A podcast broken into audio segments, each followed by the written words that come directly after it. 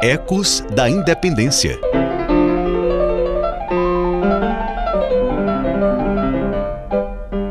A religiosa Joana Angélica se tornou o Marte da independência do Brasil na Bahia ao dar a própria vida para tentar impedir a invasão de tropas portuguesas ao convento da Lapa.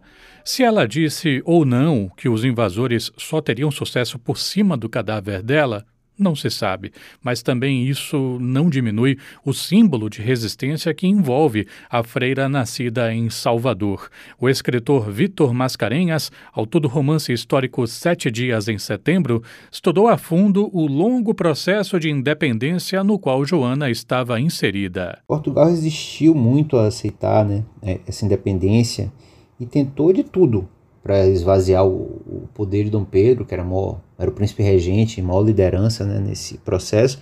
E uma das coisas era até dividir o território brasileiro mesmo, né? E Salvador, a Bahia, era um, tinha um papel fundamental nisso, por ter sido a antiga capital, por ser mais próximo de Lisboa.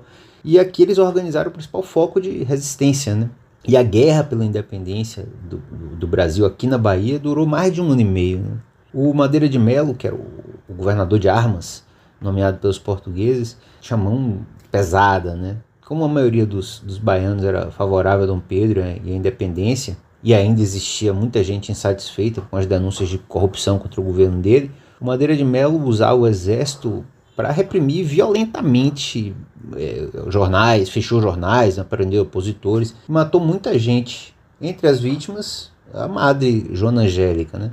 Era, era fevereiro de 1822, quando as tropas de, do Madeira de Melo atacaram o Forte São Pedro, onde fica o Campo Grande hoje, para onde ficavam aquartelados brasileiros que se opunham né, a ele. Durante esse ataque, quando os soldados e marinheiros portugueses tomaram o Forte São Pedro, eles partiram para o convento da Lapa, onde eles achavam que tinham, tinha focos de resistência também.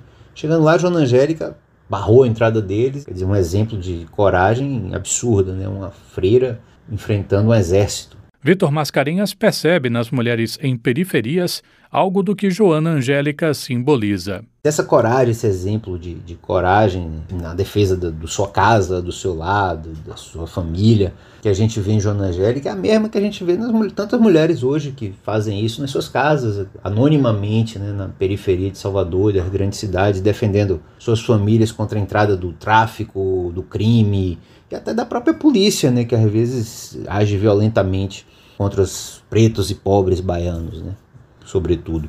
Então essas heroínas anônimas que encarnam a coragem de Joana Angélica hoje em dia, ainda hoje em dia, são talvez o principal eco desse movimento do 2 de julho que a gente sente, o espírito de Joana Angélica, essa bravura de Joana Angélica, tá aí, em tantas heroínas anônimas pela Bahia fora, com a mesma coragem que a gente viu em tantas mulheres no, na luta da independência que a gente está comemorando agora a nossa vitória 200 anos depois, no 2 de julho desse ano. O sociólogo Muniz Sodré, autor do livro O Fascismo da Cor, também pensa em uma representação coletiva ao estabelecer um paralelo contemporâneo com a figura de Joana Angélica. Eu vejo essa resistência, embora não seja de modo mortal, mas eu acho que a vida dessas pessoas poderia estar empenhada nisso também. Eu vejo essa resistência nas mães de santo baiana que são assaltadas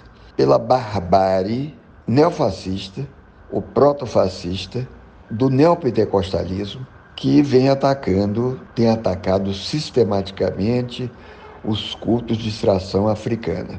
E isso não é uma simples metáfora porque aqui no Rio de Janeiro esses ataques estão se dando com auxílio de, de traficantes e são cotidianos aqui na Baixada Fluminense, mas na Bahia eles não prosperaram.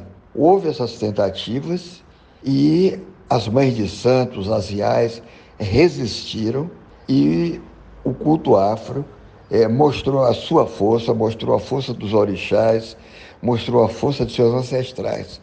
Portanto, eu acho que Joana Angélica é, pode ser comparada a elas. Joana Angélica morreu aos 60 anos em 19 de fevereiro de 1822 e ingressou em 2018 no livro de Heróis e Heroínas da Pátria.